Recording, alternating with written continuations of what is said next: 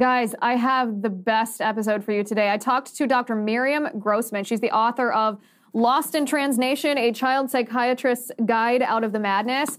And these are the questions that I asked her. I said, What should parents do if their child says, Mom, Dad, I'm trans? What does effective therapy for trans identifying kids look like? I asked her, What do you do in your practice? And is it effective? What causes gender dysphoria? And should we even be using the term gender or should we reject it? How can parents prevent the dreaded moment of their child saying, Mom, Dad, I'm trans? And what are parents' legal recourses for schools that indoctrinate kids with gender ideology?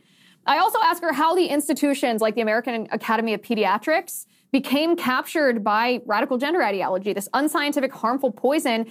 And I ask her what role social contagion plays in rapid onset gender dysphoria. All right, she just came out with a new book. I have been reading this book all day.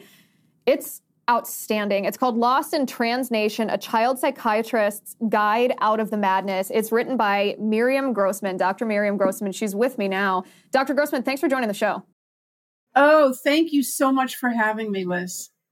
I get a lot of requests for people who want to come on my show to sell their book, and I'm kind of picky about doing a full episode with people based on their book it really has to be a book that I that I personally like and have read for that to happen. This is this is outstanding. I mean, I I want every parent in America, Republican and Democrat, religious, not religious, to read this book. This is it's I don't want to gush, but this is a much needed antidote to what we're facing in schools and on TikTok and with our kids. One of the sentences that you said in the beginning really stuck out at me you said that you never intended for your practice or you never expected in your practice when you when you first became a doctor to run into gender identity disorders because they were so rare. But now your practice is entirely youth and youth who suffer from gender disorders and their parents. What's that like? Well uh, you're you're correct. I never imagined that i would see even one individual because this condition of gender dysphoria, we used to call it gender identity disorder, was so very rare. I'm talking one in tens of thousands of people that it was just something we read about in textbooks. And yes, so now that is all that I do. And what is it like? Um, it is both very gratifying and very frustrating.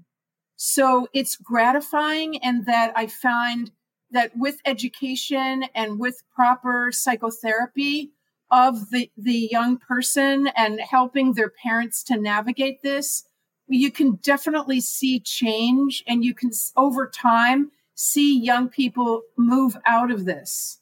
And they and return to accepting and being comfortable and happy with their biology with their bodies. And when that happens of course they're avoiding uh, all the dangerous medical interventions, the blockers and cross sex hormones, and of course the surgeries, which, as I explain in the book, you know, have have very um, sometimes very dire consequences, and you know, you become basically a lifelong patient. Because in order to uh, keep up the the the appearance of the opposite sex you know, you need to be a lifelong consumer of pharmaceuticals, basically, of either estrogen or testosterone. And so when I'm able to help families and help young people avoid that, it's extremely gratifying. On the other hand, there are situations in which a child, and when I use the term child, I'm talking also about teenagers, um, is is just very indoctrinated. And they are unable to consider any possibility uh, of they will not examine the ideas that they believe in that they've been indoctrinated to think. They believe that there is only one solution to the way that they're feeling. And of course the way that they're feeling may also include symptom, symptoms of anxiety and depression and being on the autism spectrum. You know, a lot of these kids have been traumatized, they've been abused, and yet they've been led to believe uh, by this uh, gender ideology machine belief system, is what I call it, to think that there is only one solution. As the nation gears up for another election season, tune to the First TV for the best coverage on television.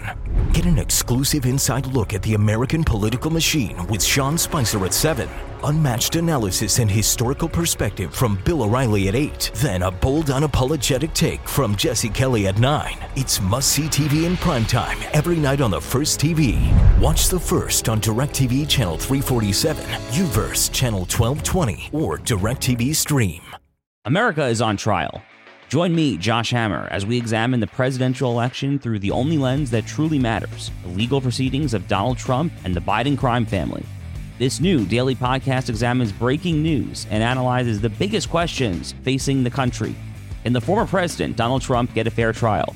Can Trump be disqualified from the ballot? Can Joe Biden pardon his son, Hunter? Can Trump even pardon himself? We cover all the action every morning. Listen to America on Trial wherever you download your favorite podcasts.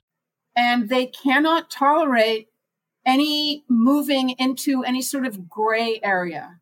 You know, like maybe would you consider that perhaps we could look at it a different way?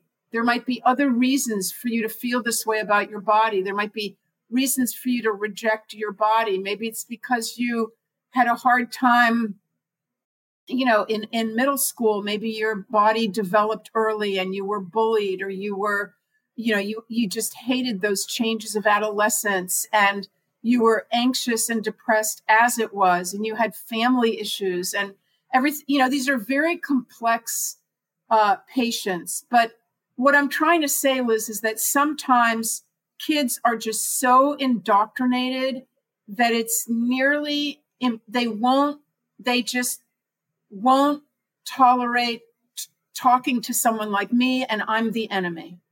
They consider me the enemy. I'm transphobic. I'm biased. I'm, you know, I'm spewing hatred. One of my patients told me that I'm spewing hatred. What I'm doing is I'm trying to, uh, I'm, I'm trying to help kids so that they're not put on this assembly line, which is really what it is, assembly line toward irreversible physical changes.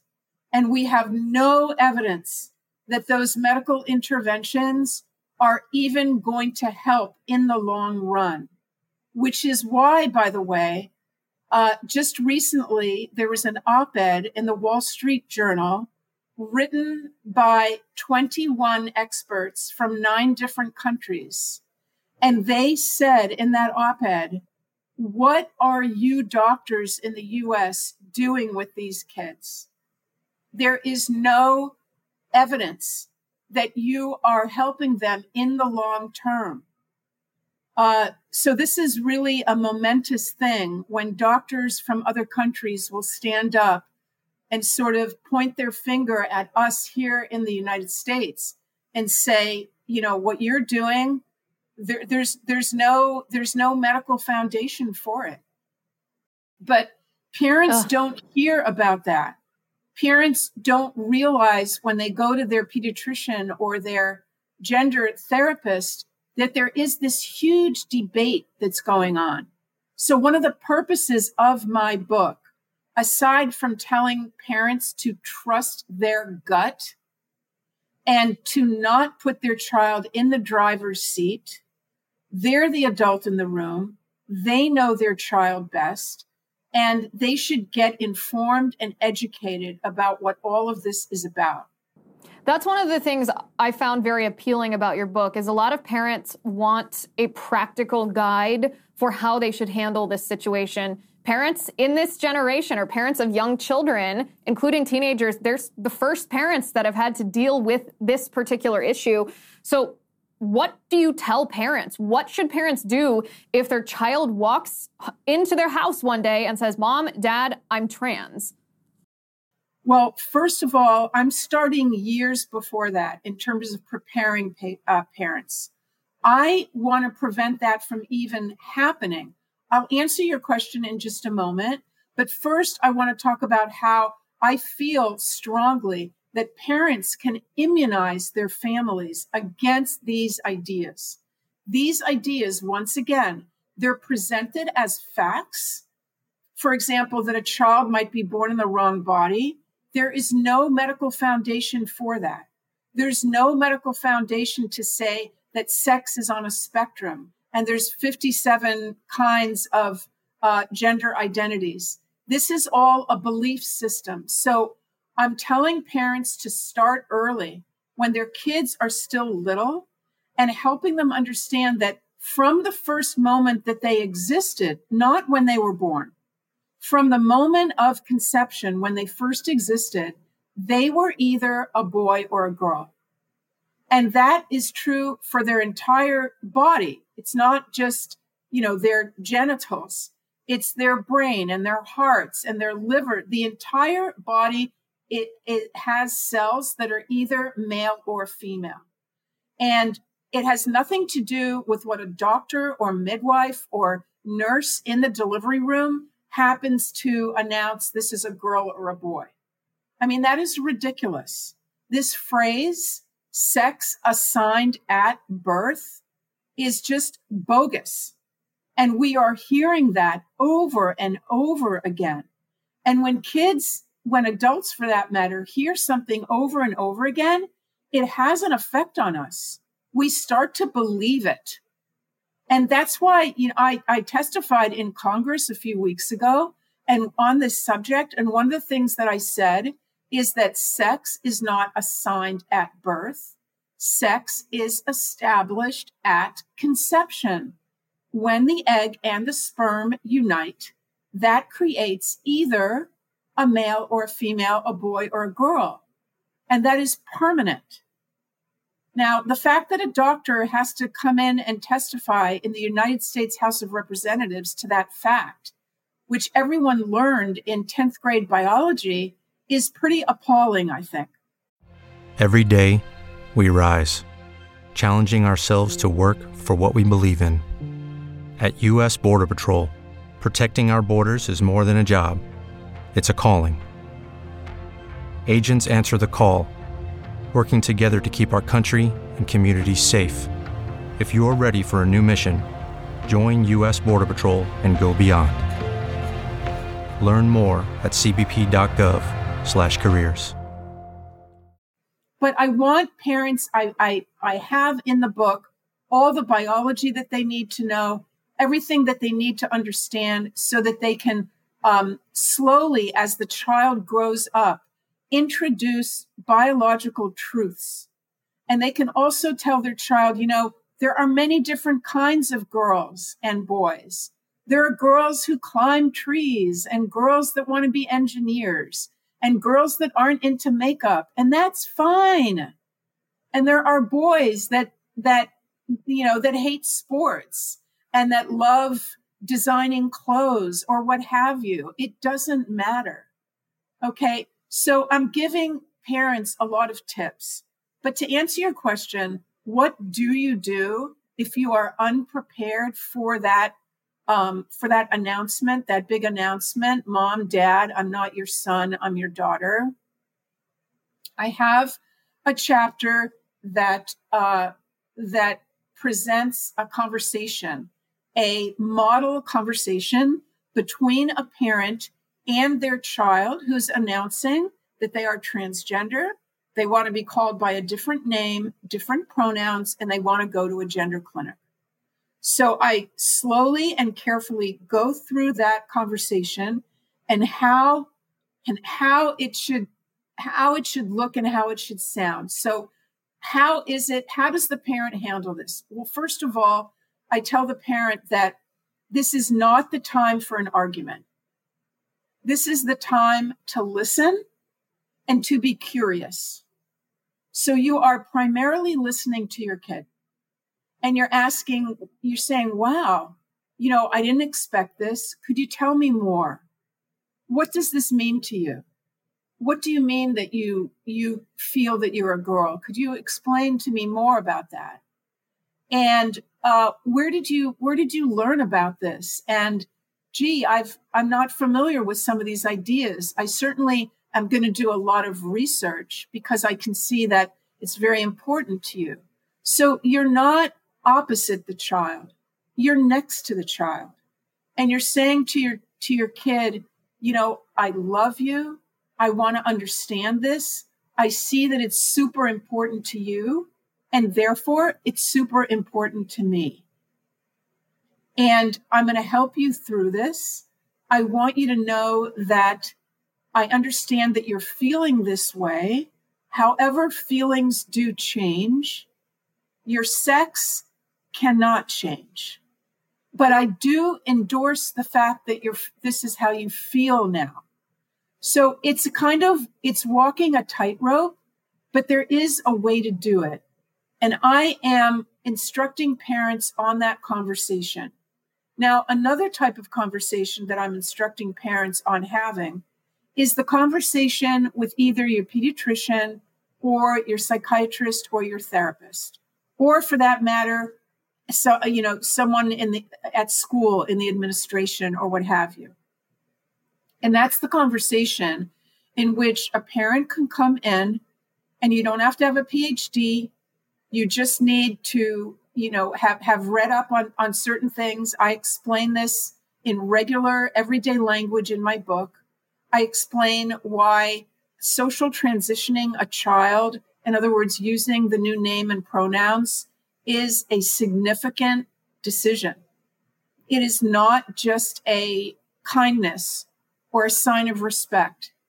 It's something that a lot of thought has to be put into because we're finding that sometimes what it does is it can lock in that uh, that new identity. Most kids, the studies that we have on on younger kids who identify as transgender, all the studies that we have on this condition, which once was so unusual, show that a majority of them, between 60 and over 90%, if they're allowed to enter and go through puberty, do um, do reach they they they grow out of it. Let's put it that way. They reach a sense of comfort with their bodies. They no longer want to be the opposite sex. Many of them are gay or lesbian. They are happy with their bodies. That's the point. So when we do this socially transitioning, um, and it's done at school and at home and you know with neighbors and and everyone is told to use the new name and pronouns we have to look at that very carefully. This is something new. Um, this is a new population that we're looking at the adolescent population. We may be looking at just a transitory identification. You know that I mean, I'm sure your audience has heard about all the detransitioners. Maybe I don't know if you've had one on or not. But we have now many, many detransitioners, which are individuals now in their 20s. Well, some of them are still in their teens, um, but in their 20s, late 20s, that have been through the process of what's called affirmation treatment and they regret it. And some of them have unfortunately made decisions to permanently alter their bodies. Uh, some of them have had surgery.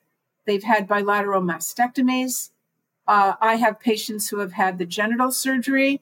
They no longer have either male or female genitals. And this is a life shattering situation. So you mentioned institutions. You mentioned pediatricians, you mentioned counselors or therapists, you mentioned um, even school administrators. These institutions are supposed to be, I guess, aside from schools, based on science. How did they become so captured by this ideology when this ideology is, in fact, an ideology and not based on any scientific research? It, it's really, you know, it's a it's it's an astonishing thing that happened. And I do explain that in the book, Lost in Trans Nation. And by the way, if I could just mention as an aside that Barnes and Nobles is censoring my book, don't even try, don't even walk into a Barnes and Noble. They are not carrying it. You can get it on Amazon. make sure that you get the right book because there's also plenty of scams on Amazon, unfortunately. So, in order to get to the right book, please go to my website, miriamgrossmanmd.com, or my Twitter, Miriam underscore Grossman. Um, how did it happen? We'll post the link. We'll post the links to the legitimate books just for everyone's on all the different platforms. We'll post it so you can just go and click it as well. Because I noticed that on Amazon too. There are some scams that are pretending to be a paperback version when I don't believe there is a paperback version. It's just this one, the hard copy. So we'll make sure to provide those links as well. Thank you. Thank you so much. Um, yeah, unfortunately, a lot of people bought that paperback version, and they're telling me that when they open it up, it has the same, almost the same cover they open it up and it says like how to organize your office or something like that. So it's it's really it's Terrible. really a scam. It, it's just awful. So you know it's it's quite a story of how all these trusted once trusted institutions um, and medical associations um, were were hijacked over the years and were I would say um, taken over, at least in part, on this issue by small groups of very vocal and aggressive activists who had a certain agenda in mind. So, for example, the American Academy of Pediatrics, forget it, totally captured, totally just regurgitates this ideology about you know everything from A to Z. No basis. So, what's in, the purpose of that? if I may interject here, this, this is the part that always is a little mind boggling to me. For the American Academy of Pediatrics, is it because there are people that make the decisions at the American Academy of Pediatrics who are like Marxists who want to destroy reality with, with this queer theory nonsense? Is it because they have ties to the pharmaceutical industry and they're profiting off of it? Like, I guess I'm, I'm stuck on the, the how and the why some of these professional organizations bought into it. So, what my research indicated uh, is that is that anyone who dissents is bullied into silence. Uh, and, and I have interviews with pediatricians who have tried, endocrinologists who have tried to voice their dissent. They've tried to have panel discussions at the annual meetings. They've tried to write articles, letters to the editor. They are simply silenced. And it's a really awful situation when a few, uh, uh, you know, a few ideologues who believe in this, and I believe that, you know, some of them s- simply are just, you know, uh, drinking the Kool Aid and they're too lazy to do their own research. They're only uh, going with the with the program, with the narrative, and they are convinced that this is helping children. This does not represent the entire membership of the American Academy of Pediatrics. They present it as if it, there is a consensus, but there is no consensus. There has been no referendum of all the pediatricians at the at the Academy of uh, American Academy of Pediatrics. There has been no referendum of my organization. I say my because I'm a child psychiatrist uh, I, am not a member of the American Academy of Child and Adolescent Psychiatry, and that's one of the reasons. But I can tell you that there has been no referendum. So the rank and file pediatricians, child psychiatrists, um, you know, and other doctors, endocrinologists, they haven't had their say.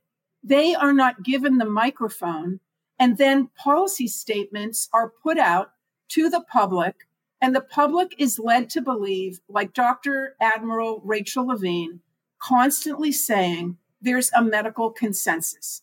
There is no medical consensus. It's a scam. It really, really, is a, a it's. It's so awful. It's so scam. harmful too. It's it's worse than a scam because it's so harmful. So this idea of well, it's not just gender identity, but the idea of gender itself I really enjoyed reading the part that you wrote about when the word gender even came into our language, because this hasn't been something that's been around for that long. It, it kind of validated the feelings that I've had that we shouldn't be using the word gender at all, that even though we use it as an equivalent to sex, that we should discard gender entirely and just say sex. But talk to me about that, where that came from, and who basically invented this ideology. Yeah. So, at the basis for all this is the idea that there's not only a physical sex, but there's sort of a psychological sex in your mind, which is completely separate from your body. And this idea was the brainchild of John Money. And he came up with it uh, in around 1957. He was a, uh, a psychologist, a PhD psychologist at Johns Hopkins University, not a good guy, a pedophile. Uh, he promoted uh, incest.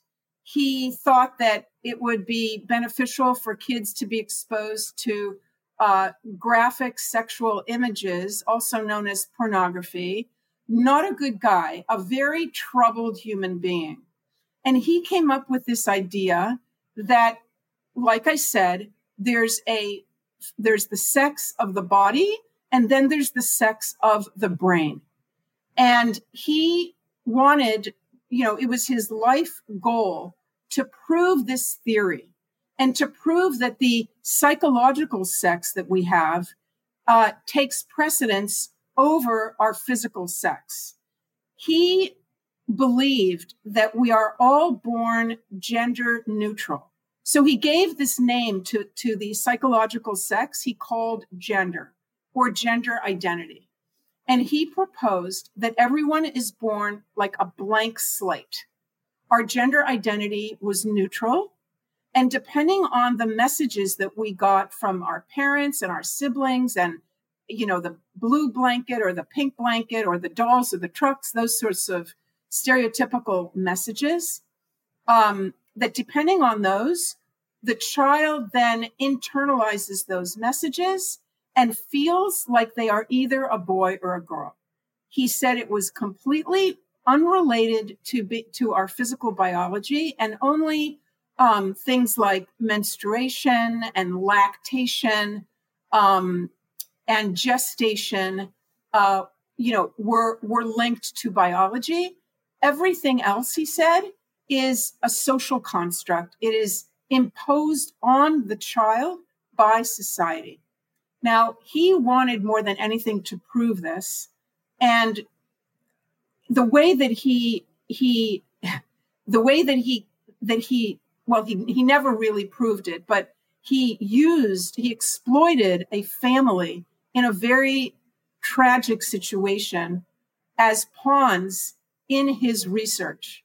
There was a family that came from Winnipeg, Canada, a young blue collar family. They gave birth to twin boys. The, the, the boys were fine, but when they went for a circumcision, the first one uh, was was was irreparably damaged. The equipment that was being used by mistake uh, burnt off his penis, and so the parents were left with this little boy with no penis they heard about John Money, who, by the way, was a very impressive, uh, you know, his, the, his his his whole demeanor was was was that of uh, the professor, the the um, the expert, the the intelligent um, researcher, uh, the Johns Hopkins expert, and so that made a huge impression on the parents of this little boy. Um, this this is the story, of course, of the Reimer twins. Um, some of the people in your audience may have heard of this. Very, very important that they learn more about this terrible experiment that was done on those kids. Um, what happened is that the parents sought out his expertise. They felt that he was like a god. That's how they looked up to him. John Money said to them, just um, take this little boy and raise him as a girl. Um, we'll give him some surgery. You'll change. You'll change his name. You'll put him in a pink dress, and you will treat him forever as a girl. And you will never ever tell him that he was born a boy. So they went home and they did that, and they started raising this little boy as a girl. Now, um, John Money reported that this little, that this child did very, very well as a girl. and that she was adjusting and happy and had plenty of friends and did well in school. He did acknowledge that she had some tomboyish traits, but aside from that, he declared the experiment a success. He started writing about it. He wrote chapters in books. Um, he spoke about it publicly, both to professional groups and to uh, and to the public. And he was just catapulted into a position of of fame because of this experiment with the twins. I mean, if you can imagine, you know, this was a time when there was a great debate going on in society of what has the greater influence, nurture or nature?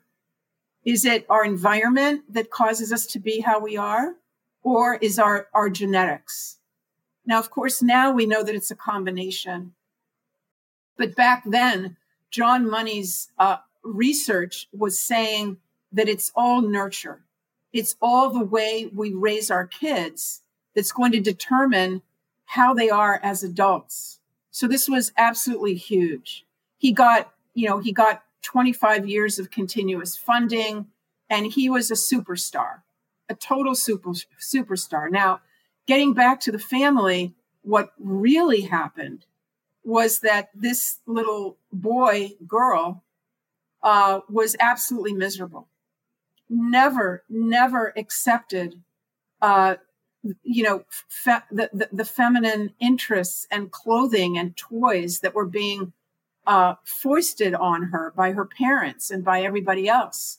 She was extremely masculine and she preferred playing with her brother's toys and trucks and climbing trees and was even more more of a boy than her own brother was uh, so, oh, I should also mention that one of the reasons that this was a perfect um, experiment for Dr. Money is that these boys were identical, excuse me, they were identical twins.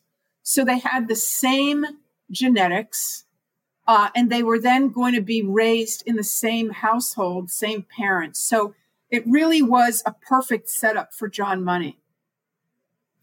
Um, so as the years went on, this uh, little boy was more and more miserable. And every year they would go back and see Dr. Money in Baltimore. And uh, Dr. Money was actually abusing these poor children, sexually abusing these children when they came for their visits. Um, it, it's just it's just a complete nightmare. But a, a point came when the boys refused to go back to see Dr. Money when um, Brenda, as she was called, was so miserable that she was suicidal. She had been put on estrogen. She was growing breasts. She was entering puberty and realizing that she was attracted to girls. She was suicidal, and her psychiatrist at the time, much to her credit, told the parents, You must tell your son that he's your son, not your daughter. And when they did that, uh, Brenda, who, who then became David, David then described years later that that moment when he was told he was always a boy was such a massive relief to him because he never ever felt internally like a girl and he felt like he was going crazy. Now, he immediately returned to living as a boy. He stopped the estrogen. He had surgery to, um, you know, to to uh, take away the breast tissue that he had grown because of the estrogen. Um, he had surgery on his genitals to construct a a, a, a neophallus. And he ended up actually marrying a woman with children and adopting those children. Now, unfortunately, the story does not end well.